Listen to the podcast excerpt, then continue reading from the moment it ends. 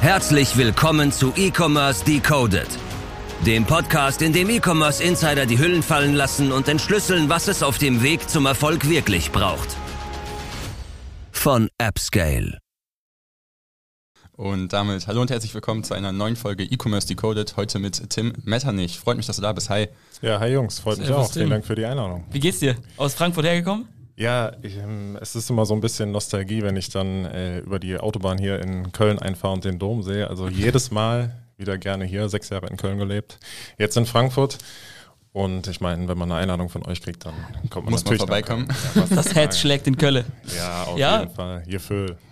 Wir haben heute auf jeden Fall einen sehr, sehr spannenden Gast dabei von einer Firma, von der ich sagen würde, die haben die wenigsten wahrscheinlich irgendwie aktiv mit auf dem Schirm, obwohl es einfach ein Thema ist, was sehr, sehr spannend ist. Deswegen freut es uns heute umso mehr, dass du hier da bist. Ähm, bevor wir vielleicht ins Game reinstarten, lass uns doch einfach erstmal ein bisschen über dich reden. Du kommst ja, also wir haben jetzt schon festgestellt, du kommst aus Frankfurt, äh, hast mal in Köln gewohnt, aber wie hat das alles so bei dir angefangen? Wie hast du deine ersten E-Commerce-Züge gemacht? Ähm, kommst ja auch aus dem E-Sport und äh, genau, erzähl doch dann vielleicht auch noch, hinter welcher Firma du stehst und was ihr eigentlich so macht. Ja, erstmal muss ich das äh, wiederholen, was ich gerade vor der Aufnahme gesagt habe. Euer Intro macht einen richtig hyped.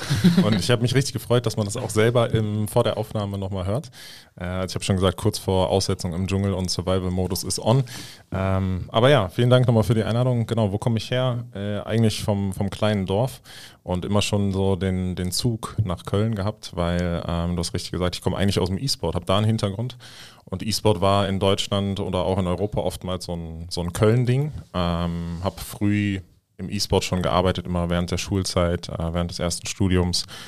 Und äh, ja, für mich war es klar, mich, mich zieht's nach Köln. Das Dorfleben, äh, also um das mal einzuordnen, so 2000 Seelen und das Einzige, was es da gab, war irgendwie ein Kaugummiautomat. Das war so das Highlight. Äh, hat nicht mal funktioniert. Nicht mal eine Tankstelle oder so. Nein, gar nichts. Kein Ja, Bäcker, okay, nichts. krass. Also musste ins Nachbardorf zum Bäcker. Ähm, genau, also mich hat's in die Großstadt gezogen und äh, immer gerne in Köln gewesen.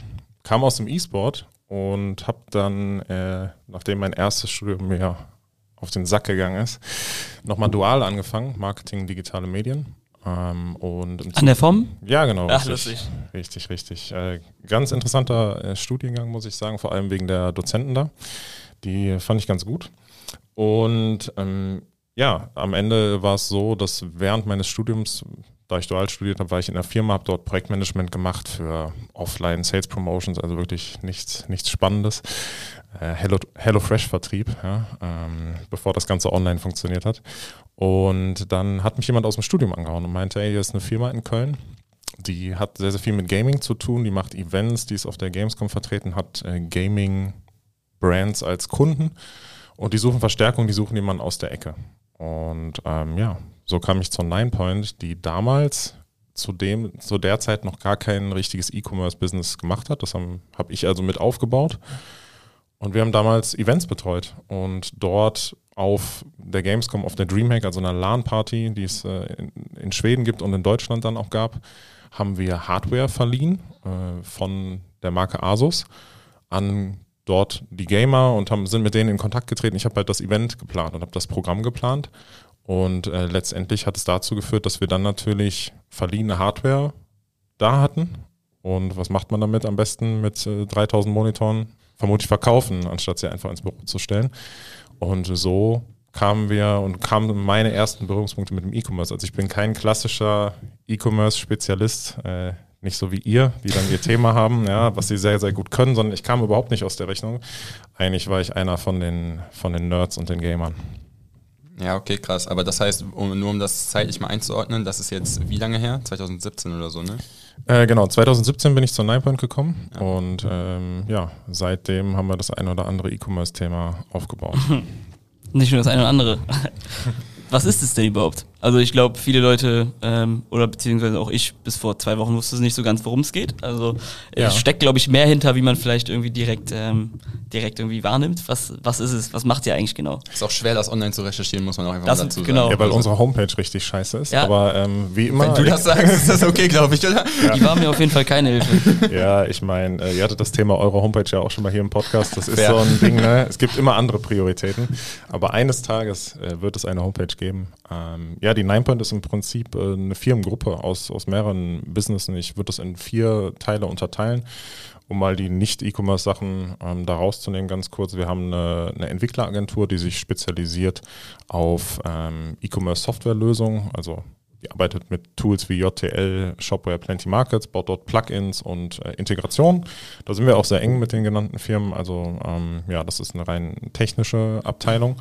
Dann haben wir einen Bereich, wo wir weltweit Cashback-Aktionen abwickeln von A bis Z für internationale Brands. Ähm, ich glaube, die größte Aktion in 46 Ländern gleichzeitig und Cashback kennt ihr wahrscheinlich. Ich sage immer das Beispiel mit dem Elektrorasierer bei Saturn, ne? da wo dann daneben steht, kauf den heute, kriegst 50 Euro zurück. Und dann haben wir zwei Abteilungen bzw. Business Units im E-Commerce, wo wir einmal äh, eine technische Fulfillment-Lösung entwickelt haben, die dann der Grundstein ist für unser operatives Geschäft. Und das ist im Prinzip der letzte Bereich. Wir machen D2C für Hersteller. Also ein anderes D2C als die Kollegen, die sonst hier saßen. ähm, wir sind im Prinzip Full-Service-Dienstleister für Brands, äh, in, in dem Fall konkret Asus. Dort wickeln wir in Europa in elf Ländern die Online-Shops und die Auftritte auf Marktplätzen ab. Das heißt, dort tauchen wir als Asus Online-Shop äh, auf und wickeln das Ganze ab. Im Impressum stehen dann wir, das heißt, wir schließen den Kaufvertrag mit dem Kunden Deswegen sieht man uns auch nicht so, weil wir sind halt nicht als Ninepoint gelabelt, sondern wir sind halt in dem Fall Asus und im, im Cashback-Bereich sind wir dann halt AMD, dann sind wir BenQ und wir sind eher so, so hinter der Tür. Ja, okay. Also das heißt, ihr arbeitet aber auf jeden Fall mit Weltkonzernen, kann man das, glaube ich, ganz gut zusammenfassen. Das ist jetzt alles so süß gesagt. Droppt mal jetzt ein paar Namen. Also das ist ja, das ist ja alles so süß BenQ und klein gehalten. kennt man ja also, auch im Gaming-Bereich da auf sind jeden ja, Fall glaube ich, große Marke. Da stehen ja, glaube ich, im Hintergrund noch ein paar andere. Vielleicht kannst du noch ein paar andere, muss jetzt äh, nicht äh, direkt sagen, welchen Bereiche die betreut von den Vieren. Ja. Aber es sind ja, glaube ich, noch ein paar Namen näher, die man vielleicht kennt. Ja, also gerade auch über die Event-Schiene haben wir natürlich mit, mit riesigen Firmen wie Activision, äh, Bethesda, 2K, äh, Ubisoft äh, gearbeitet, jetzt konkret in, in Cashback-Abteilungen, BenQ, ähm, Medion, AMD, Nvidia, Intel, also alle, alle Global Player. Ähm, Aber alles schon so ein bisschen aus diesem Gaming-Bereich, ne? Also, oder Ja. zumindest Monitore. Ist ja auch einfach wahrscheinlich viel daraus dann auch gewachsen, ne? Genau, Also wenn die richtig. Identität vorher da drin war, dann ist es irgendwie, glaube ich, auch schwer nur irgendwie los, ne? Richtig, richtig. Und das ist auch unser strategischer Fokus mit der Softwareentwicklung, dass wir erstmal mit IT-Herstellern zusammenarbeiten wollen. Wir wollen natürlich unser Business over time skalieren. Also wir haben es jetzt mit dem einen Namen im E-Commerce schon, schon sehr stark skaliert, sind noch lange nicht am Ende äh, und wollen dann natürlich auch weitere Kunden ähm, betreuen. Das ist das Ziel. Wir sind auch offen für andere Branchen. Also es muss sich nicht auf IT fokussieren. Dadurch, dass wir aber alles in dem Fulfillment-Bereich in-house machen, macht es natürlich Sinn, dass wir in der Branche unterwegs sind, weil wir machen den Customer Support selber. Ne? So, und, und unsere Leute sind so fit, dass ähm, ja jetzt der Switch auf die Parfümbranche oder ähnliches ein bisschen schwierig wäre. Und im, im Gesamtkontext äh, Kontext der Nine Point äh, haben wir gar nicht gesagt, als was arbeitest du da genau und äh, wie seid ihr jetzt eigentlich so, seid ihr auch stark gewachsen, wo seid ihr jetzt so in den letzten, äh, nach den letzten zwei Jahren auch so angekommen jetzt heute? Ja. Also vielleicht Richtung Teammitglieder. Ich weiß nicht, ob du was zu Umsatz sagen kannst, was ihr verwaltet äh, oder was ihr für Klar. eure Kunden erreicht. Spannendes, spannendes Field, glaube ich. Gerne. Ich habe ja in äh, einer der Folgen, die ich gehört habe, äh, schon mitbekommen, an diesem Tisch wird nicht gelogen. ähm, Du kennst, glaube ich, jede Folge. Krass. Ja, auf jeden Fall fleißig äh, gehört. Äh, ihr habt ja auch ein sehr gutes Produkt äh, rausgebracht. Von daher fühle ich mich auch geehrt, dass ich heute hier sein darf. Das kann man auf jeden Fall sagen. Macht, macht das- weiter so. Das freut uns auf jeden Fall. Äh, ist sehr angenehm zu hören. Muss ich ganz ehrlich sagen, man lernt viel kennen und äh, ja, ihr habt auf jeden Fall ein gutes Netzwerk. Das macht sich bezahlt. Dankeschön. Ähm, ja, zurück zu deiner Frage. Ähm, ich bin tatsächlich dann als Werkstudent gestartet. Und ich habe ja gerade schon offen zugegeben und die Hosen runtergelassen, dass ich das erste Studium abgebrochen habe. Tatsächlich habe ich mein zweites auch nicht beendet, weil ähm, mir die Chance gegeben wurde, dann in der Firma mit äh, jetzt meinen beiden Geschäftspartnern, und wir sind zu dritt in der Geschäftsführung, wurde mir die Chance gegeben, mehr Verantwortung zu tragen. Und das war ein ganz offenes Gespräch und dann habe ich für mich reflektiert und entschieden, okay, mit drei Tagen die Woche, zwei Tage Uni. Ist cool, ähm, kann, man, kann man weitermachen, aber ich war schon immer jemand, der, wenn er was macht, dann auch 100% committed hat, weil ich denke, anders funktionieren die Dinge nicht. Und daraufhin habe ich mich entschieden, wie die YouTuber sagen, das Studium zu pausieren mit, ne, man, man weiß ja, wo es dann endet. Man weiß ja nie, ne? ja. Schauen wir mal, was wird. Genau, was wird. Und äh, ja, dann habe ich Verantwortung bekommen. Wir haben das E-Commerce-Projekt aufgebaut. Wir haben sehr, sehr viel Entwicklung in der Firma gemacht. Wir haben irgendwann früher mal Übersetzung gemacht, Produktbeschreibung gebaut für Amazon und haben irgendwann die Entscheidung getroffen, okay, wir werfen alles weg. Da waren wir, ich glaube, sechs, sechs Mann, haben gesagt, wir fokussieren uns jetzt. Und ähm, haben dann einen Wachstumsversuch gestartet, der ist gescheitert, weil wir es einfach von oben herab auch schlecht gemanagt haben, muss ich ganz ehrlich eingestehen. Ist ja auch der Podcast, wo man äh, über Fails reden darf, habe ich gehört. Finde ich auch sehr gut.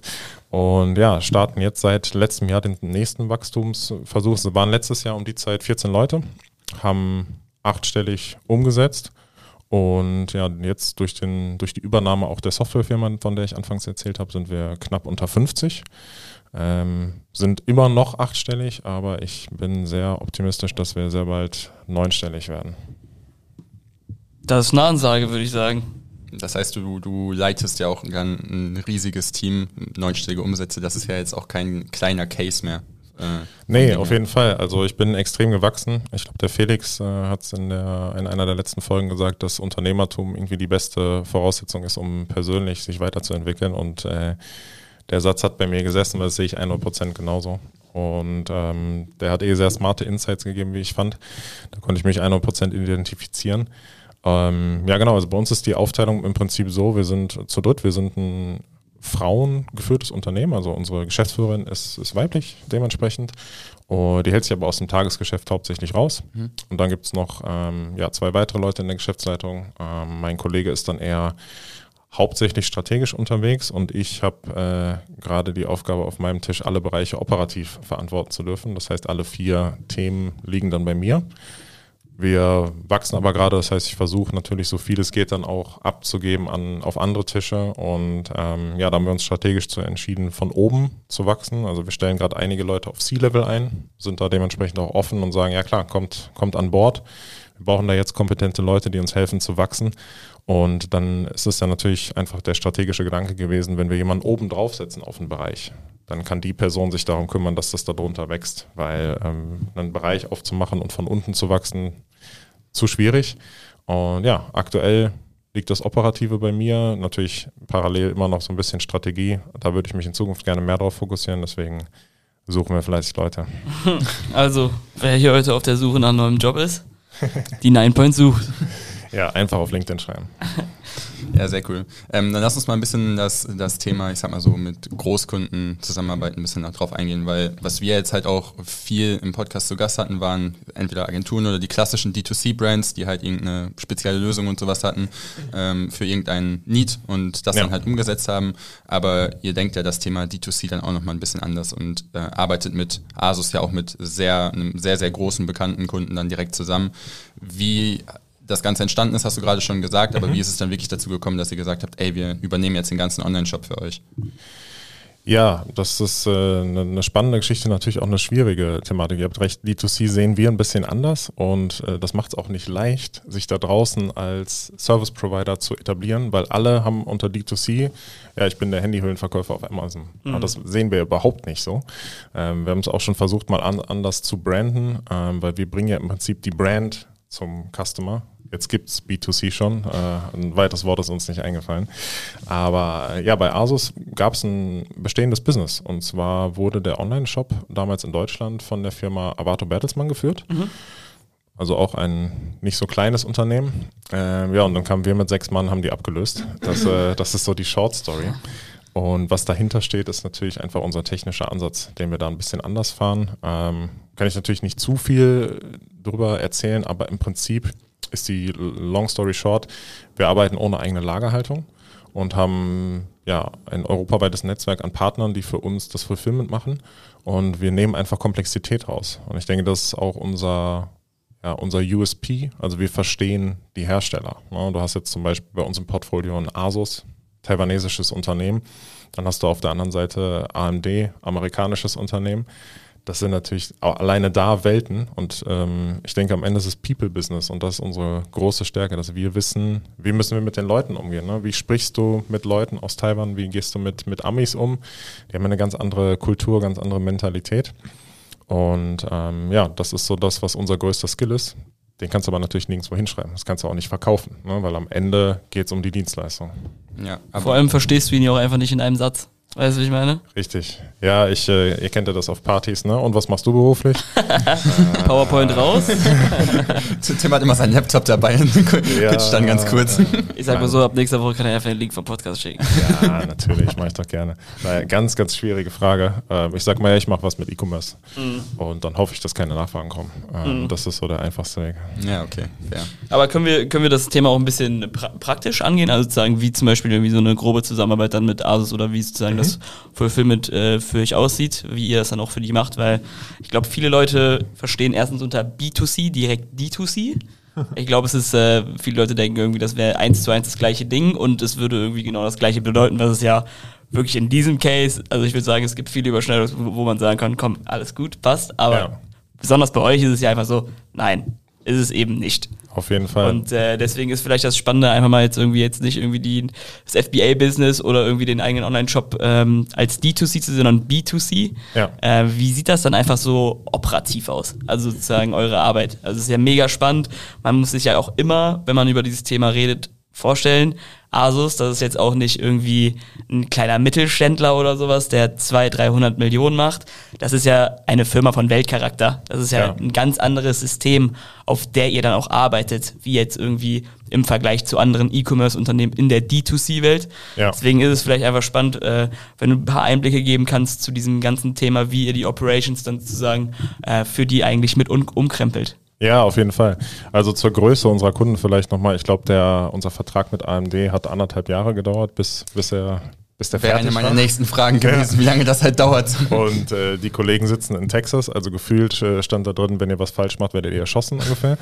ähm, nein, aber alles, äh, ich muss wirklich sagen, natürlich steckt da ein, ein Riesenkonzern hinter, aber am Ende hast du natürlich deine Ansprechpartner. Und ähm, dadurch, dass wir D2C so verstehen, dass wir halt den, den Shop betreiben, wir im Impressum stehen, aber nach außen sind wir die Firma. Ja? Und genau in der Cashback-Aktion, nach außen sind wir die Firma. Das heißt, wir tragen eine extrem hohe Verantwortung. Und ähm, dementsprechend ist es für uns natürlich immer wichtig, dass wir einfach verstehen, okay, dass wir uns jederzeit der Verantwortung bewusst sind ähm, und dann auch verantwortungsvoll einfach die, die Projekte umsetzen. Und es ist natürlich so, wenn du jetzt deine eigene Brand hast, kannst du im Prinzip machen, was du möchtest. Das ist bei uns ja nicht so. Dementsprechend haben wir auch nicht so viel Einfluss auf unterschiedliche Faktoren. Wir entscheiden jetzt nicht, wenn ein Produkt äh, gelauncht wird, ne? Sorry, ähm, sondern das en- entscheidet halt die Firma. So, oder wir geben nicht vor, dass es jetzt eine Weihnachtspromotion Cashback-Aktion gibt, sondern das entscheidet die Firma und wir hängen dann hinten dran. Und äh, es ist natürlich auch für einen Konzern wie jetzt Asus, die ja unendlich viele Händler auch haben weltweit. Es ist ja eine, eine riesige strategische Entzei- äh, Entscheidung zu sagen, okay, wir machen jetzt D2C. Ja, wir holen uns einen Partner an Bord, wir machen das selber. Das ist ja für die auch einfach wahrscheinlich mega schwer. Es ist für sie, sie selber können es nicht umsetzen. Ne? Das hat unterschiedliche Gründe, aber es macht aus meiner Sicht auch strategisch keinen Sinn, weil jetzt kommen wir zum entscheidenden Punkt. Du verärgerst ja erstmal deine Kunden, die du jetzt schon hast. Ne? Ein Mediamarkt, ein Amazon, ein Notebooks billiger. Die sehen alle, oh, Asus verkauft jetzt selber, aber ich kauf, verkauft auch Asus Hardware. Ne? Warum ist das so? Und ähm, das ist für so ein Asus natürlich ein riesiger Schritt, weil die Partner, die machen ja schon Umsatz. Warum sollten die jetzt also einen weiteren Kanal eröffnen, wo vielleicht Umsatz rüber switcht? Ich verärgere meine Partner und ich bin's noch selber. Ja? Und ähm, dieses Verständnis überhaupt bei einem Weltkonzern wie Asus zu schaffen, dass die bereit dazu sind, das ist halt am Ende auch das Entscheidende, weil langfristig sind wir uns wahrscheinlich einig, die, die Kunden werden immer zum Hersteller kommen wollen in der Zukunft. Und das ist einfach der Weg, der, der passieren wird. Das heißt, die Hersteller müssen das machen. Viele haben aber einfach Angst vor dem Schritt. Und das heißt, dann ist es unsere Überzeugungsarbeit, einfach mit Cases zu sagen, okay, wir machen erstmal Low Radar Start, wir, wir gehen es so und so an strategisch, wir gehen erstmal nicht auf die Marktplätze, wir machen einen Online-Shop, ja, und ähm, wir sind jetzt auch nicht die, die den Markt kaputt machen mit, mit irgendwelchen Preisen oder verrückten Aktionen, sondern wir sind einfach solid. Und wir sind ähm, immer, unser Anspruch ist das Paradebeispiel für jetzt in Europa Asus zu sein. Ähm, wir wollen die beste Produktdarstellung haben, wir wollen die beste Verfügbarkeit haben, das schaffen wir über unser Konzept. Und damit erhöhen wir den Druck auf die anderen Händler. Und das ist wieder ein Faktor, der natürlich Asus als Hersteller, ähm, ja, wo sie profitieren, weil die müssen dann noch besser arbeiten. Wir haben einen Konkurrenten mehr, der sehr, sehr hohe Ansprüche hat. Dadurch äh, optimieren die ihre Umsätze und am Ende profitiert Asus davon. Und das Ganze zu verstehen und zu erklären, auch einem Hersteller, ist natürlich super schwierig, weil die- haben meistens eine globale Strategie und da einfach reinzupreschen und sagen, ja, hier, wir sind die äh, sechs Leute aus Köln, ähm, können wir euren Online-Shop machen? Dann Wahrscheinlich eher nein. schwieriger Opener. Ja. Das heißt, das ist dann aber, so wie du es jetzt gerade erzählt hast, auch geplant, noch für weitere Brands zu übernehmen. Oder soll es jetzt erstmal weitergehen, nur mit Asus? Also, das ist natürlich die Vision ähm, und auch, da, auch das Ziel, ganz klar. Ähm, wir müssen aber natürlich darüber reden, dass wir in der IT-Branche unterwegs sind. Wir würden jetzt nicht zum Beispiel direkt mit dem größten Konkurrenten von Asus zusammenarbeiten. Also dafür ne, arbeiten wir seit Ist zwölf wahrscheinlich Jahren. auch vertraglich festgehalten, dass das nicht geht. Ja, I decline to answer. ähm, aber ja, also unser, unser Konzept dahinter ist duplizierbar und das ist unser Ziel auf jeden Fall. Aber wir haben auch noch, also ich würde sagen, unsere jetzigen Möglichkeiten alleine mit Asus in den Ländern, wo wir sind, sind vielleicht bei 30 Prozent ausgeschöpft. Und, so, und wir machen achtstellige Umsätze. Ähm, das kann sich dann jeder selber hochrechnen. Und ähm, unser Konzept überzeugt. Es überzeugt innerhalb der, der Asus-Firma. Das heißt, immer weit, also jede Woche meldet sich ein Land bei mir und schreibt mir eine Mail-Item. We are interested. Ne? Termin, los geht's. Bis dann natürlich endlich live ist, wisst ihr selber. Ne? Ähm, das dauert ein bisschen. Aber ja, das Potenzial ist sehr, sehr groß. Und deswegen haben wir uns entschieden, jetzt zu wachsen. Und ähm, ja, wollen einfach die Strukturen da haben, wenn dann das Wachstum äh, auch im Operativen da ist. Mhm, krass. Da muss man sich einfach auch gleich, glaube ich, auch einfach mal ein bisschen vorstellen. Also es ist irgendwie so eine Firma in Köln, die wirklich wahrscheinlich der wenigste, der meint Ahnung von E-Commerce zu haben, wahrscheinlich irgendwie Ja. groß auf dem Schirm hat, betreut irgendwie in vier verschiedenen Bereichen mit die größten Kunden, betreut einfach den Online-Shop von Asus.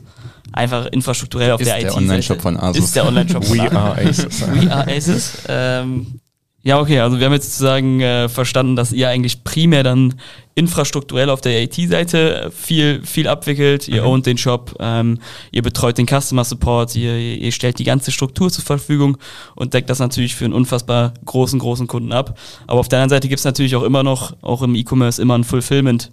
Vielleicht können wir ein bisschen das anskizzieren, weil ihr habt damit ja so gesehen eigentlich gar nichts mehr zu tun. Also ihr habt natürlich infrastrukturell die Touchpoints, aber wie funktioniert das zum Beispiel dann, wenn ich mir im Asus-Shop ein neues Notebook bestelle? Was passiert dann eigentlich? Ähm, wer fängt dann an zu arbeiten und wer, wie kommt das Paket dann eigentlich zu mir? Ja, genau. Ähm, ja, ganz ins Detail gehen äh, kann ich nicht, aber es ist im Prinzip so, dass wir ähm, ja, uns in vorhandene Strukturen reingesetzt haben und Wege verkürzt haben. Das ist unser, unser Ansatz. Das heißt, wir sind natürlich erstmal monetär lukrativ für unsere Partner. Das ist äh, Punkt eins. Und wir sind auch in Sachen Kopfschmerzen lukrativ für unsere Partner, weil je weniger Leute involviert sind, desto weniger kann schiefgehen. Ähm, und ja, im Prinzip ist es so, man bestellt sei es bei uns im Shop oder auf einem der Marktplätze. Die Bestellung kommt in unser System und wurde aber vorher schon von unserem System auf den Marktplatz entsprechend mit Verfügbarkeit und logischem Preis, der dann auch vereinbart ist, ähm, geroutet. Und die Rückwärtsabwicklung funktioniert dann so, dass wir dann einfach die Bestellung an Orte routen, wo die Ware verfügbar ist und wo wir wissen, es ist schnellstmöglich beim, beim Endkunden. Das resultiert darin, dass wir, ohne jetzt zum Beispiel auf Amazon, Amazon Prime anzubieten, ähm, weil es kurioserweise nur mit DPD und ich glaube Hermes funktioniert und wir einen Qualitätsanspruch haben. Ähm, und ja, wir versenden schneller als Amazon Prime. Ja, also bei uns eigentlich in, in Deutschland zumindest ist die Ware am nächsten Tag da mit, mit DHL. Und das funktioniert, weil einfach sobald die Bestellung bei uns im System ist, wird sie am Ort der, der Lagerung schon, schon gepackt und landet am selben Tag auf dem LKW und geht raus. Und ja, das, da haben wir eine Redundanz geschaffen, technologisch und dann auch natürlich mit unseren Partnern, wo wir einfach dem Hersteller sehr, sehr viele Kopfschmerzen abnehmen mit der ganzen Planung. Weil man muss sich vorstellen, der normale Fulfillment Service Provider da draußen, wie auch zum Beispiel Avato Bertelsmann, die wir abgelöst haben, hat sein eigenes Lager. Und gerade da wir über IT-Kunden sprechen, ähm, ich meine, ihr, ihr, wisst es selber, ähm, jeden Tag kommt was Neues raus, irgendein Hersteller macht was Neues. Das heißt, du kaufst Ware ein, die ist morgen alt. So, du hast sie aber gestern zu einem Preis eingekauft, der heute nicht mehr competitive ist. Das heißt, sofort entstehen Gespräche. Und jetzt bei einer Firma wie Asus, die haben, ich glaube, 900 aktive Produkte, die im Lebenszyklus sind. Und das heißt, man hat das Potenzial, 900 Produkte einzukaufen und 900 Gespräche zu führen, dass jetzt ja morgen ich zu viel Stock habe und es gibt Probleme und Kopfschmerzen und ich brauche Rebates und Backend und das gibt es bei uns alles nicht. Ähm, und deswegen denke ich, ist unsere Lösung auch der Ansatz für die Zukunft. Ja, ihr habt ja, glaube ich, einfach einen mega großen Vorteil, dass wenn ihr halt sozusagen in verschiedenen Ländern für verschiedene Kunden auch einfach oder für den gleichen Kunden in verschiedene Länder seid. Also müssen wir jetzt nicht ins Detail gehen, aber da werden sicher auch Synergieeffekte gegeben, die wahrscheinlich Klar. für verschiedene Märkte dann wirklich nicht irrelevant sind. Ja, definitiv. Also unser Gedankengang ist da groß, deswegen stecken wir da auch viel Gehirnschmalz rein, viel Zeit in die Entwicklung, weil das ist am Ende das, worauf unser operatives Business auch auf, aufbaut. Und ähm, ja, operativ mit Asus sind wir noch lange nicht am Ende, aber technologisch auch noch nicht. Also ich denke, da sind äh, kommen spannende Zeiten auf uns zu. Freue ich mich drauf. Ja, sehr cool. Dann äh, lass uns doch mal zu dem Part übergehen, den du als aktiver Zuhörer hier ja wahrscheinlich schon kennst. Und das ist die Frage, mit wem würdest du gerne mal einen Kaffee oder ein Bierchen trinken gehen? Ja, das äh, kenne ich natürlich. Jetzt habe ich im, äh, im Vorgespräch schon gehört, ihr hattet äh, wahrscheinlich schon mal eine Nennung, die ähnlich war. Habe ich äh, richtig ins Klo gegriffen. Aber ähm, ich habe lange drüber nachgedacht und ich habe mich am Ende für äh, Roger Federer entschieden, den jetzt leider ehemaligen Tennisspieler, weil ich mich grundsätzlich, ähm, Marvin, du hast ja auch bei uns mal in den Podcast reingehört, auch sehr für so das Mindset und die Psychologie, Kommunikation zwischen Menschen, wie lese ich einen Menschen, wie ich klingt immer so böse, aber wie manipuliere ich einen Menschen, also wie beeinflusse ich seine Entscheidung, interessiere ich mich sehr für. Und beim Tennis ist ja so, alles ist cool, alles ist schön und es wird sich um alles gekümmert, du hast Trainer, du hast Physios, aber am Ende stehst du auf dem Platz. Und das ist nicht so wie beim Fußball, wenn du sagst, Champions League Hinspiel, ähm, das geht 3-0 aus, dann ist im Rückspiel noch alles offen, dann ist eher das Ding gegessen. So im Tennis Das kannst ist du halt gar nicht, ne? Genau. Das ist komplett Es der ist- Spiegel dran. Ja, ich äh, weiß jetzt, Moritz, du hast auch eine, einen Tennis-Background. Ich spiele auch wieder seit zwei Jahren. Und du kannst den ersten Satz 6-0 verlieren. Aber es heißt noch lange nicht, dass das Match vorbei ist. Und es startet einfach wieder bei 0-0 und jeder Punkt zählt. Und am Ende bist du halt als alleinige Person verantwortlich dafür, dass dein ganzes Team, dass deine Familie ähm, ernährt wird, ja, dass alle das auch weitermachen können. Das, und sobald du verletzt bist, ist halt, ist halt over erstmal. Vor allem ist es einfach ein Einzelsport. Verletzung ist direkt. Dann, also im Fußball kann das Team ja rein theoretisch irgendwie noch die Champions League gewinnen, auch wenn du verletzt Ja. bist. Aber im Tennis, auch was das, glaube ich, so psychisch mit einem macht, wenn du dann irgendwie so, keine Ahnung, kurz vor einem Grand Slam-Turnier einfach irgendwie ausfällst, weil du irgendwas verknickst hast oder so, das ist, glaube ich, grauenvoll. Ja, ich meine, du hast ja auch gespielt und wir kennen es dann auf, ich muss ja sagen, wir waren wahrscheinlich beide leider eher Amateurlevel. Ich war auf jeden Fall Amateurlevel. Ich weiß nicht, wo du warst, aber es war, wenn das meine Familie sieht, sorry guys. Ja, ähm, hat nicht ganz gereicht. Nein, also. Wegen der äh, Verletzung. Ja, klar. Äh, wenn ich nicht verletzt wäre, dann. Ja, aber es ist ja so, also selbst auf Amateurlevel, du hast einen Matchball und dir geht einfach die Pumpe. Ne? Mhm. Es ist ja überhaupt kein Zusammenhang. Es geht um nichts. Klar, du gewinnst, kriegst vielleicht ein paar Punkte im Ranking, aber du musst dir vorstellen, da ähm, beim, beim Grand Slam geht es einfach um zwei Millionen. Und äh, Tennis wird ja nicht nur auf dem Platz gewonnen durch die Schläge. Und das ist so das, das Beeindruckende. Das ist aus meiner Sicht deutlich mehr Kopf als am Ende Technik. Und da geht es darum, den Gegner zu lesen. Da geht es darum, nochmal irgendwie zum Handtuch zu gehen, einen Ball fallen zu lassen, äh, wie auch immer. Und äh, ich finde das sehr, sehr beeindruckend. Darüber hinaus hat der Kollege Federer natürlich auch noch einen absoluten Business-Hintergrund. Also war einer der ersten Tennisspieler, der gesagt hat, ja, okay, cool. Äh, wie Rin sagt, ich will keine Gage, ich will, dass ihr mich beteiligt und hat sich dann Yes, äh, Anteile ja. am Unter- Unternehmen geholt. Ne? Yes, bei On Running ist er ja mit dabei. Genau, richtig. Hast du den OMR gehört? Äh, nee, ich war nicht dort, habe ich, äh, hab ich nicht gehört. Ähm, Achso, nee, den letzten Podcast, äh, da ist der Gründer oder einer der Gründer vom, von Ah. On Running da und der skizziert ja die Geschichte ein bisschen. Ah, das ist schon mega, gehört. mega spannend. Ja. Also ähm, kann ich nur empfehlen. Also ich glaube, er hat ja auch nicht viel äh, Prozent, aber es ist natürlich, du bring- bringst eine Brand Ja. und äh, es ist einfach, es ist der richtige und clevere Move. Und ähm, ja, das ist, glaube ich, Federer ist ein sehr, sehr smarter Mann. Und ich glaube, der kann einem viel Lebenserfahrung einfach mitbringen. Und das ist auch so mein Learning von den zehn Jahren Arbeitsfeld, ähm, Arbeits, äh, ja, selber als Arbeitnehmer, als Arbeitgeber, dass man einfach immer offen sein sollte für Lebenserfahrung. Ähm, mittlerweile, glücklicherweise, kann ich auch schon ein bisschen was weitergeben. Das macht mich immer sehr happy. Aber das ist so das, was einen wirklich entwickelt, wo man wirklich was lernt. Und ich glaube, das sind so ja, sehr inspirierende Gesprächspartner. Ihr hattet ja schon viele Nennungen hier. Ähm, ne? Ich glaube, du wartest immer noch auf äh, Frau Merkel. Scheiße, ich Die kommt bestimmt noch vorbei. Ja, die kam leider nicht vorbei. ja, nee.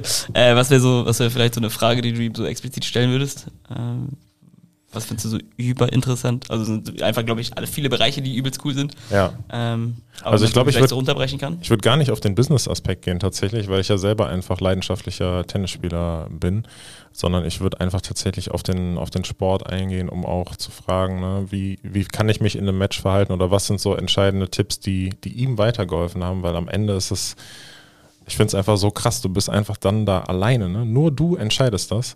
Und ich meine, so, weiß ich nicht, Kevin Großkreuz ist auch Weltmeister geworden, schön und gut, aber wie viel Beitrag hat er wirklich geleistet? Und äh, ich glaube, Tennis ist dann so eine der wenigen Sportarten, wo du einfach, entweder du machst es jetzt oder du gewinnst halt nicht. Ja, Ja. das ist ein guter Punkt. Guter Punkt. Auch eigentlich eine, eine gute Überleitung zum, zum nächsten Thema, worüber wir mit dir sprechen wollten. Das ist so ein bisschen das ganze Thema Strukturen, Organisa Organisation, Prozesse und so weiter.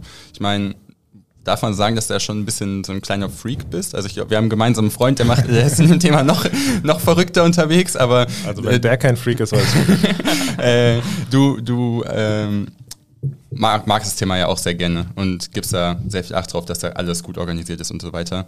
Ähm, Ja. wie ist es dazu gekommen? Ja, ich denke, man sollte immer das machen, was man gut kann. Und ich bin in die Firma gekommen und ich konnte kein E-Commerce. Das heißt, ich habe mir die Sachen selber beigebracht. Und aus meiner Sicht kann man alles lernen, ähm, weil ihr habt ja auch irgendwo mal angefangen. Ihr kamt ja nicht auf die Welt und wusstet ja, AB-Testing funktioniert so und so. Das heißt, ihr lernt mit jedem Test, ihr lernt mit jedem Kunden. Ähm, und irgendwann muss man halt schauen, dass man vielleicht sich aus dem Operativen löst und so ein bisschen die, die Vogelperspektive kriegt. Und ich habe gemerkt, ich bin als Person einfach ein Mensch, der sehr, sehr gut von oben auf Dinge draufschauen kann. Ja? Und dann ist im Prinzip, was unten passiert, völlig egal. Das kann E-Commerce sein, das kann äh, eine Beziehungskrise sein. Ähm, zum Glück nicht meine eigene, aber äh, auch eine externe, da kann man mal consulten. Und ähm, ja, da bin ich einfach eigen und das ist so meine Art. Ähm, das heißt, wenn mir eine Frage gestellt wird oder ich vor ein Problem trete, dann antworte ich auch meistens nicht direkt, sondern ich muss erstmal processen. Das war für meine Freundin am Anfang ein bisschen komisch, als wir so Diskussionen hatten und sie so, wieso sagst du denn nichts? Ich so, ja, ich denke halt nach, ne? Also, sorry. Und ähm, ja, das ist so, das ist mein größter Skill. Und ich denke, deswegen langfristig werde ich auch nicht für immer E-Commerce machen. Also ich denke, das ist etwas, was ich jetzt kann und wo ich immer Tipps geben kann. Jetzt gerade auf der ähm, K5-Messe sehr gute Gespräche gehabt, aber auch dort bin ich dann eher für potenzielle Kunden, Partner, so ein Sparringspartner. Und ich bin oft in Gesprächen dabei, gerade mit unseren äh, Tech-Jungs. Da kann ich technisch natürlich nicht sagen, was, äh, ne, wie, wie die API jetzt ähm, am besten funktioniert, was man da macht. Aber ich kann mich halt in den Kunden hineinversetzen und sagen, pass auf, aber wäre wär das und das für euch nicht langfristig strategisch interessant, lass uns das doch schon mal technisch so vorbereiten, dass wenn in zwei, drei Jahren der Case kommt, seid ihr da, dann seid ihr die Ersten. Und das ist so, das ist so mein Skill. Und darüber hinaus ähm, haben wir jetzt gerade im Wachstum auch gelernt, dass Prozesse und Strukturen einfach das, das A und O sind. Ne? Also wir haben ja auch schon mal äh, kurz darüber gequatscht, äh, Marvin, gerade was das Tooling angeht. Äh, ohne ein gutes Tool funktioniert es einfach nicht. Und ihr werdet ja jetzt auch in die Phase kommen, wo ihr Strukturen aufbaut. Und ähm, ja, ihr, ihr werdet dann die sein, die das von oben herab aussteuern müssen.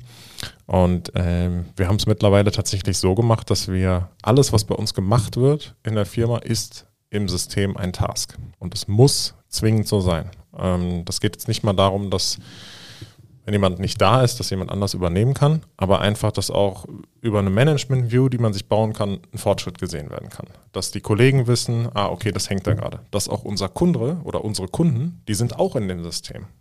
Das heißt, es gibt gar nicht mehr, wir erledigen so Nachfragen wie, ja, wie ist denn da der Stand der Dinge? Die können einfach selber ins System klicken und sehen den Stand der Dinge. Und das sind so Dinge, auf die muss man über die Zeit kommen. Und da muss man auch der Typ für sein, weil man sehr, sehr oft im, im Daily einfach auch gefangen ist. Ich meine, das kennt ihr beide. Ihr macht selber viele Tests, ja. Also ihr seid selber an der Front.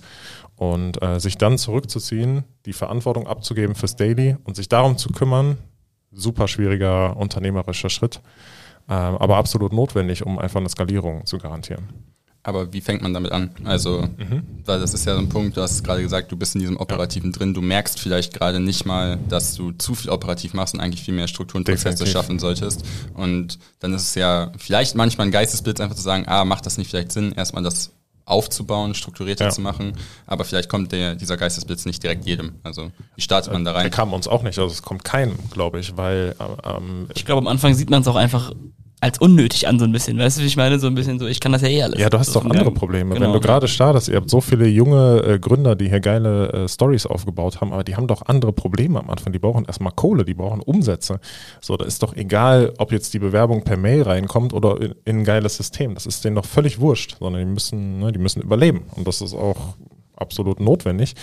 Und irgendwann kommt der Schritt, wo du aber siehst, okay, ähm, wir haben es auch zu spät gemerkt gebe ich gerne offen zu. Wir haben lange hinterhergehangen, haben dann das falsche Tool genommen, ähm, sind auf ein anderes Tool gegangen und haben gemerkt, okay, wir haben jetzt ein Tool. Wir brauchen sofort eine Person, die sich nur um dieses Tool kümmert. Ja? Also das heißt, nicht nur das Tool kostet Geld, sondern du brauchst jemanden, der sich darum kümmert. Ähm, und wie startet man? Man ist, ähm, wir haben es tatsächlich so gemacht, dass alles auf einmal wirst du nicht hinkriegen, sondern mhm. wir machen es over time, wir machen es immer noch. Ähm, auf mehreren Ebenen, zum Beispiel in Sachen Prozesse. Bei mir ist es so, mein Tag ist so strukturiert, dass ich vormittags geblockt bin für strategische Termine. Darunter verstehe ich auch Prozessoptimierung. Das heißt, das Team kann sich einbuchen und sagen, okay, wir müssen uns jetzt mal unseren E-Commerce Controlling, ne, unsere Controllings angucken. Und dann schauen wir gemeinsam, wie können wir die Prozesse optimieren. Dann gehe ich, der ja selber die Controllings nicht macht, nicht mehr zum Glück, äh, gehe ich rein mit der Vogelperspektive und sage, okay, wir haben aber auch die und die Funktionalität, lass uns doch das connecten. Wir machen aus sieben Schritten einen Schritt. Und das ist dann quasi mein Input. Und ähm, am Nachmittag kann ich mich dann äh, ums Daily Business kümmern. Das heißt, man muss sich auf jeden Fall Zeit blocken, man braucht einen frischen Kopf und man muss es immer schaffen, so das, das Bigger Picture zu sehen. Weil wenn du nur in der Sache bist, ja, und du schaust dir nur den HR-Prozess an, zum Beispiel, dann, ähm, dann erkennst du relativ schnell, wenn du dann demnächst, weiß ich nicht, den Urlaubsantragsprozess dir anschaust, ist irgendwie der gleiche Prozess. Also jemand von außen schickt eine Anfrage rein, dann hast du einen Namen, der möchte eine, eine Freigabe oder möchte in den nächsten Schritt, lass einfach den Prozess copy-pasten. Ne? Und dann hast du sofort eine Grundlage. Und das sind so die Themen, wo wir einfach dann Step by Step optimieren. Aber man könnte ja vor allem am Anfang, glaube ich, wenn man mit dem Thema anfängt, schnell dazu neigen, dass man vielleicht sagt, ey, ich verkompliziere es jetzt vielleicht auch einfach ein bisschen. Mhm. Weißt du, was ich meine? Also es muss ja immer irgendwie in einem gesunden, einer gesunden Ratio liegen, wie, ja. wie kompliziert mache ich es jetzt und wie wie groß sind die Anforderungen überhaupt Klar. oder wie groß ist die Streuung so überhaupt an mein Team? Steht mein Team jetzt irgendwie aus drei Leuten, für ja. die ich jetzt irgendwie meine, jetzt von heute auf morgen Prozesse für äh, sechs Bereiche zu machen oder ist das Team halt bei 15, wo es viel äh, ja. Kernkritischer vielleicht sein könnte?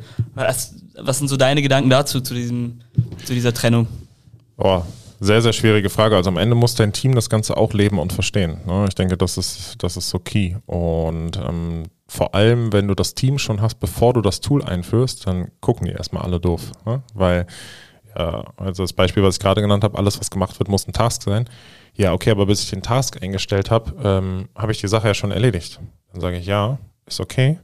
Dann ist aber der Task-Archiv, äh, also ne, es gibt kein äh, Task, wir können den nie mehr wieder aufmachen. Keiner weiß, die Kommunikation ist nicht an einem Ort, es gibt drei E-Mails, dies, das, ist alles viel zu kompliziert. Das heißt, alle müssen an einem Strang ziehen. Und du musst denen dann plausibel erklären, warum es der sinnvolle Weg ist. Du kannst natürlich da jetzt draufhauen und sagen, nein, ihr macht es jetzt einfach, sondern die müssen es ja verstehen und die müssen den Benefit sehen. Und so haben wir Stück für Stück ähm, das aufgebaut, Vorlagen gebaut, aber auch ein internes Wiki gepflegt. Ähm, sowas wie bei Jira Confluence, einfach äh, Seiten. Und dieses Wiki haben wir teilweise auch für unsere Kunden freigegeben.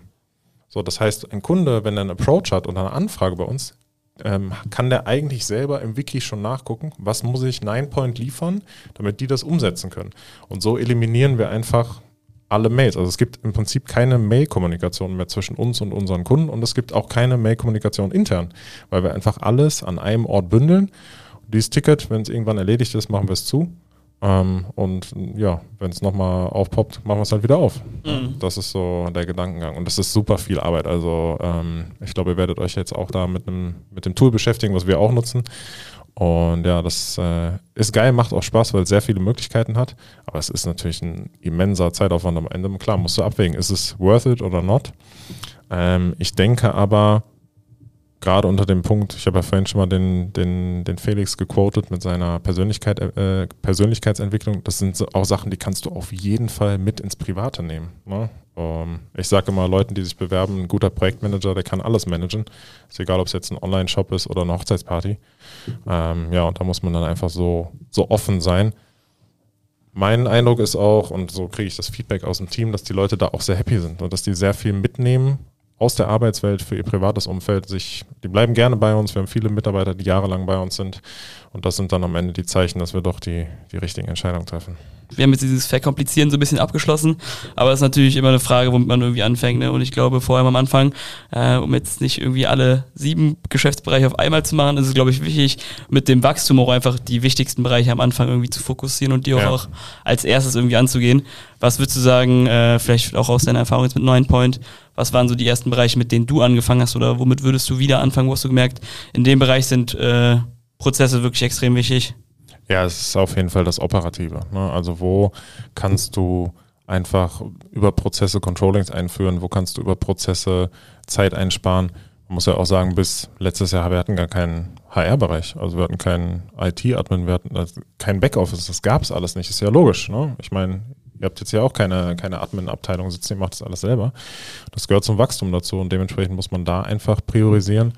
Und ähm, was aus meiner Sicht, aus unternehmerischer Sicht dazu gehört, ist, dass man sich einfach auch ständig seine Firma anschaut. Also wir sitzen mindestens alle zwei Wochen über unserem Orga-Chart, also Organigramm, und schauen, okay, welche Stellen haben wir gerade ausgeschrieben? Wie denken wir langfristig? Ähm, wo wollen wir hin von der Struktur? Also die Vision ist da, ganz klar, aber es widerspricht ja der Realität. Ne? Also unser Plan ist, dass wir irgendwann 500.000 Mitarbeiter haben.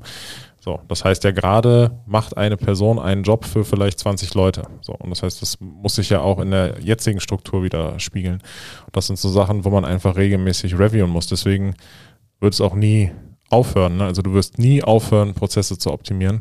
Und äh, ja, deswegen darauf basierend haben wir jetzt auch die neuesten Einstellungen einfach getroffen. Wir haben mit den Leuten gesprochen, haben gesagt, okay, ihr müsst hier an Bord kommen, ihr müsst die Abteilung aufbauen, ihr müsst die Strukturen schaffen, ihr müsst die Prozesse schaffen, weil sonst gibt es das einfach nicht. Und da ähm, ja die Verantwortung abzugeben, natürlich auch nicht so leicht, aber ansonsten kriegst du kein Wachstum hin. Krass. Also ich finde es auf, auf jeden Fall ultra spannend, vor allen Dingen einfach nochmal das Zusammenfassen, zu sagen, dass du jetzt, wenn du gerade dein, deine Firma aufbaust, jetzt nicht die erste Sache ist, den äh, Urlaubsantrag irgendwie zu standardisieren und da einen Prozess zu, hin, äh, hinterzulegen. Vielleicht sogar ohne Mitarbeiter ne, vom Ding her. Das natürlich dann kompletter Quatsch, sogar, dass man halt wirklich im operativen, im Tagesgeschäft anfängt, die wichtigsten Sachen daraus zu suchen. Ähm, was würdest du sagen, geht, was sind dann die nächsten Schritte? Also du hast jetzt das Operative quasi standardisiert. Ist dann ja. eher HR das Wichtige oder ist es irgendwie das Backoffice? Keine Ahnung. Ähm. Ich denke, da trifft noch was anderes mit rein, was man vielleicht gleichzeitig starten sollte und das sind einfach Policies. Mhm. Weil ähm, ein Prozess ist für mich ein Ablauf, ja, also wie, wie ist der Workflow und eine Policy ist einfach eine Regel, die man implementiert. Zum Beispiel bei uns in der Firma ganz klare Regel, wenn du in einem Call bist, muss alles andere ausgeschaltet sein. Keine Notifications. Ja. Ich habe gestern erst einen Kollege äh, freundlich reminded, ja, weil ich war selber im Call mit ihm und dann auf einmal sehe ich eine Termineinladung, die per, äh, per Mail reinkommt, wo ich mir denke, ah, das macht man ja eigentlich nicht, wenn man im Termin ist. Um, genauso wie es gibt keine 1 zu 1 Chats bei uns. Und das ist so ein bisschen einfach aus der Erfahrung heraus, okay, wenn sich zwei Leute absprechen, dann spricht die eine Person intern mit ihrer Abteilung, sagen wir mal, äh, E-Commerce und Finance müssen miteinander reden. Head of E-Commerce redet mit Head of Finance, Head of Finance reportet an CFO, Head of E-Commerce reportet an COO E-Commerce. Am Ende hast du so viele Einzelgespräche. Ähm, das Problem wäre aber gelöst geworden, ähm, wenn man einfach fünf Minuten zu viert gesprochen hätte. Und deswegen ist bei uns Policy, jedes Thema wird im jeweiligen Gruppenchat, wenn gesprochen, aber präferiert eigentlich im Call weil du da einfach eine Transparenz schaffst. Und da müssen, und da muss ich auch unsere Mitarbeiter auf jeden Fall loben, da müssen die Leute ja mitspielen. Weil ein großes Thema, was wir in der Vergangenheit hatten, wo es nicht geklappt hat mit Mitarbeitern, ist persönliche Befindlichkeiten. Weil wenn wir auf der Arbeit sind, dann sprechen wir in der, in der Sache. Und wenn ich dir sage, wir haben zu wenig verkauft, dann heißt es ja nicht, ich mag dich nicht, sondern wir haben zu wenig verkauft. Punkt. Lass uns versuchen, das zu optimieren. Und da, wenn du halt in der Gruppe ein Problem ansprichst, was aber vielleicht nur zwei, drei Leute äh, betrifft, dann fühlen, fühlen sich manche Menschen vielleicht vorgeführt, angegriffen und in manchen äh, Konfliktlehrgängen äh, wird das vielleicht auch gegenteilig gelehrt. Aber wenn das Mindset dahinter ist, hier ist ja nichts persönlich, sondern an erster Stelle steht das Unternehmen. Wir wollen hier etwas gemeinsam schaffen, wir wollen Erfolg, wir wollen Unternehmenserfolg. Äh, und die Leute dieses Mindset dann auch leben, dann ist es auf einmal wie ausgetauscht. Ne? Dann existieren diese Ängste und Befindlichkeiten nicht. Um, ähm, und deswegen würde ich auf jeden Fall sagen, es ist immer wichtig, von oben herab Policies zu definieren. Ähm, und das, das passiert auch immer parallel und immer ähm, lernt man Sachen dazu. Und wenn man dann irgendwann eine Position hat, kann man sich auch trauen, diese Policies natürlich an seine Kunden zu tragen. Ich habe ja gerade gesagt, dass unsere Kunden arbeiten in unserem Tool. Und unsere Kunden ist untersagt, einzelne Mitarbeiter anzuschreiben. Weil was äh, ne, ich in meiner Position, ich traue mich dann dem Kunden zu widersprechen und sagen, bitte schreib mir nicht an. Aber wenn jetzt ein Senior Project Manager angesprochen wird von irgendeinem aus einem ho hohen Ranking von einer großen Firma, die Personen sind ja dann auch eingeschüchtert, ne? Und natürlich reagieren die dann. Dann passiert irgendwas, wovon der Rest gar nichts mitbekommt. Am Ende geht es schief und alle fragen sich, warum. Ähm, und das sind so Maßnahmen, das sind alles riesige Learnings, die wir einfach dann über die Jahre gezogen haben. Mhm. Ja, okay, aber ich glaube, ein ganz wichtiger Punkt fehlt noch ein bisschen.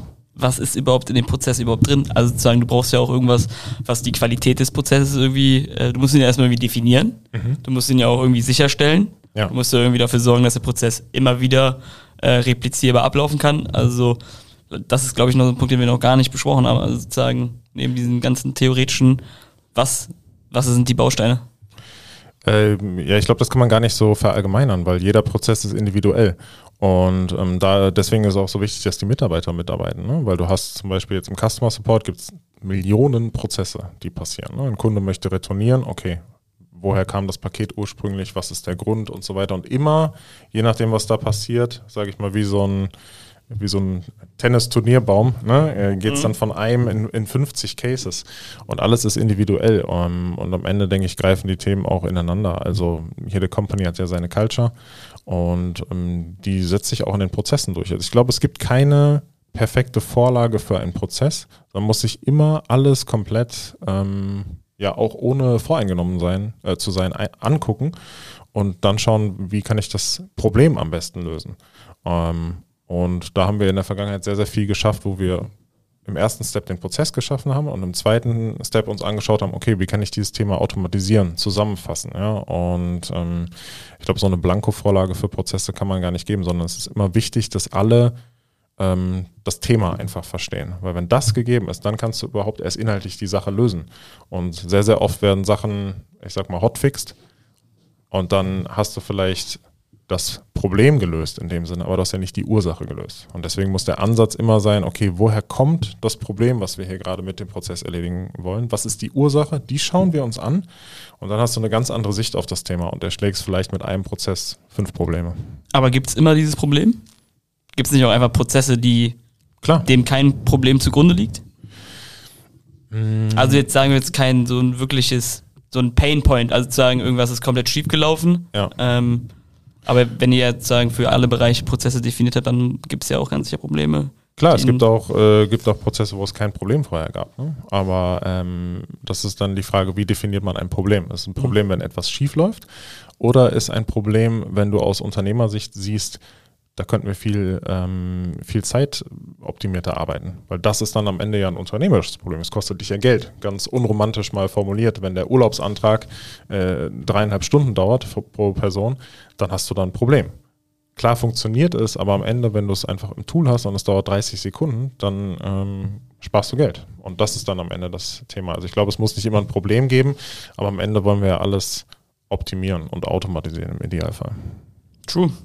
Ich würde sagen, das war ein geiler Rundumschlag. Yes. Marvin? Lass uns gerne zum, zum Ende nochmal die, die Frage stellen, was war der beste Ratschlag, den du jemals bekommen hast? Das kann hinsichtlich E-Commerce, Unternehmertum sein, vielleicht auch privat. Ich weiß nicht, ob du da was hast, was du direkt ja. droppen kannst. Ähm, da wir ja schon festgestellt haben, dass ich tatsächlich alle Folgen gehört habe, glaube ich, kam es aus der Ecke noch nicht. Und zwar, ich habe ja vorhin schon mal erwähnt, mich interessiert eigentlich so das, das Zwischenmenschliche, die mhm. Psychologie sehr. Und es war jetzt kein Ratschlag, den ich direkt bekommen habe. Da ist mir auch keiner eingefallen, der so richtig hängen geblieben ist. Ist auch kein famous Quote, aber ähm, über eine weitere Person wurde mal ein Ratschlag von einem Therapeuten an mich herangetragen. Und der lautete, im Endeffekt ist alles so einfach, weil man macht nur Sachen, die man machen möchte. Und man macht Sachen nicht, die man nicht möchte. Und wenn man darüber mal ein bisschen tiefer nachdenkt, ähm, kann man das auf alles irgendwie ja, übertragen. Und ähm, das ist so ein simpler Satz, Aber der hat mir so viel, also über den denke ich wöchentlich nach und immer wieder Themen, die ich darüber rückfolge oder wo ich sage, okay, stimmt, das liegt eigentlich daran, weil die Person das nicht möchte. Ganz einfach, ne? Klassisches Beispiel. Ja, ich möchte jetzt äh, abnehmen, ich mache dreimal die Woche Sport. So, dann machst du keinen Sport, nimmst nicht ab. So, warum, warum ist das so? Ne? Wenn du es wirklich möchtest, dann ist ja die Zeit keine Ausrede, dann ist, äh, die schmeckt das Essen zu gut, keine Ausrede. Ne? Und diese dieses simple Thema kann man aus meiner Sicht auch auf Business-Themen ähm, übertragen. Ne? So, du hast ständig Pain mit, mit irgendeinem Thema, mit einem Geschäftsbereich. Warum machst du dann den Geschäftsbereich? Also wenn du ihn nicht machen möchtest, dann hör einfach auf. Oder Leute beschweren sich über ihren Arbeitgeber und sagen, ja, ich fühle mich da so unwohl und es macht mir keinen Spaß, gehen aber trotzdem jeden Tag hin. Also was ist dann der Grund, überhaupt dahin zu gehen? Ja, ähm, anscheinend gef irgendwas gefällt dir ja, aber wenn du es so sehr nicht mögen würdest, dann würdest du einfach gehen. Am Ende kann es ja nicht entscheidend sein, dass du 2.000, 3.000 Euro am Monat kriegst, ähm, weil relativ schnell findet man auch einen neuen Job. Also irgendwas muss da sein, was tiefgründiger ist. Ja? Warum ähm, committe ich nicht in einer Beziehung und so weiter und so fort. Das sind immer wieder die gleichen Themen. Und ja, dass äh, Leute machen nur das, was sie wirklich machen möchten, ist so das, was ähm, ja, bei mir hängen geblieben ist und wo ich auch viel drüber nachdenke. Ähm, ja, fand ich sehr spannend, den Ansatz. Kann ich nur so bestätigen. Hätte ich jetzt auch nicht so ganz mit gerechnet. Ist, äh, glaube ich, ein sehr, sehr spannendes Thema. Aber ich glaube, da spielen wahrscheinlich auch viele äh, andere Faktoren auch mit rein. Gesellschaftliche ähm, Nuancen, die mit reinspielen. Aber es ist ein richtig guter Punkt, der gefällt mir richtig gut. Ja, ist faszinierend, weil der Satz ist simpel. Aber mm, die, der ist so einfach. Und ja. ich hätte am Anfang, hätte es jetzt nicht gesagt, hätte ich wahrscheinlich irgendwie später nochmal drüber nachgedacht. Aber mit der, mit der Basis, die du gerade gegeben hast, ist es auf jeden Fall ein stille Wasser sind tief. Ja, definitiv. Und eine Sache, die ich ähm, noch loswerden wollen würde, ist äh, auf jeden Fall ein Ratschlag, der bei mir sehr gefruchtet hat oder ein Learning, was wir einfach gezogen haben, ist, und zwar, dass man auf jeden Fall über allem immer auf sein Bauchgefühl hören sollte. Also ähm, Bewerbungsgespräche, Business-Entscheidungen ist es einfach am Ende, ich weiß nicht, wie oft wir schon auf Geschäftsführungsebene gesagt haben, ah, wir hätten auf unser Bauchgefühl hören sollen und man macht es am Ende doch nicht. Und ähm, ja, vorhin auf der Autofahrt habe ich drüber nachgedacht. Im Prinzip gehen die beiden Themen dann auch, die beiden Quotes ineinander über. Ne? Ähm, Thema Bauchgefühl, man macht nur das, was man machen möchte. Äh, von daher kann ich jedem nur ans Herz legen, immer aufs Bauchgefühl hören. Das ist meistens. Außer wenn man AB-Tests macht. so. dann besser nicht. Das geht sonst ein bisschen in die falsche Richtung. ja, gut. Bei datengetriebenen äh, Sachen brauchen wir nicht drüber reden. Äh, genau. Ja, aber es gibt auf jeden Fall sowas wie so eine innere Gabe, auf jeden Fall so eine Eingabe und wirklich kennt jeder. Oftmals war es wirklich so, dass das Ding recht hatte. Ja, das ist einfach so, auf jeden Fall. Stark. Ich würde sagen, das waren sehr, sehr starke Worte zum Abschluss. Ja, hat mich sehr gefreut, dass du da warst. Ähm, hat mich auch einfach mega gefreut, mal äh, wieder mit einer Person zu sprechen, die man vielleicht auf LinkedIn jetzt nicht irgendwie allgegenwärtig jeden Tag am Start hat, die aber trotzdem echt geile Sachen bewegt. Deswegen vielen, vielen Dank, dass du da warst, auch für ja, deine ihr Zeit. Seid ja die äh, LinkedIn-Cracks vielleicht. Eines Tages, ich meine, jetzt habe ich mal wieder gepostet, ähm, wenn man euch da so fleißig arbeiten sieht, dann ist man schon motiviert, das auch mitzumachen. Ich muss aber sagen, ähm, sowohl die E-Commerce-Bubble als auch die LinkedIn-Bubble, die geht mir schon sehr oft auf die Nerven. Ja. Und ähm, ich bin da sehr hart im Aussortieren und wenn mir da einer auf die Nerven geht, dann wird er einfach äh, rausgelöscht. Äh, aber es macht schon Sinn und gerade auch ähm, in der Long-Term-Perspective, denke ich, äh, werde ich mal ein bisschen aktiver ja. auf LinkedIn sein. Also war ein spannendes Thema. Bleibt dran. Wir supporten auf jeden Fall, wie yes. du unseren Podcast. Natürlich, Support ist kein Mord. Top. Danke dir, Tim. Ciao, ciao. Ich danke euch. Ciao.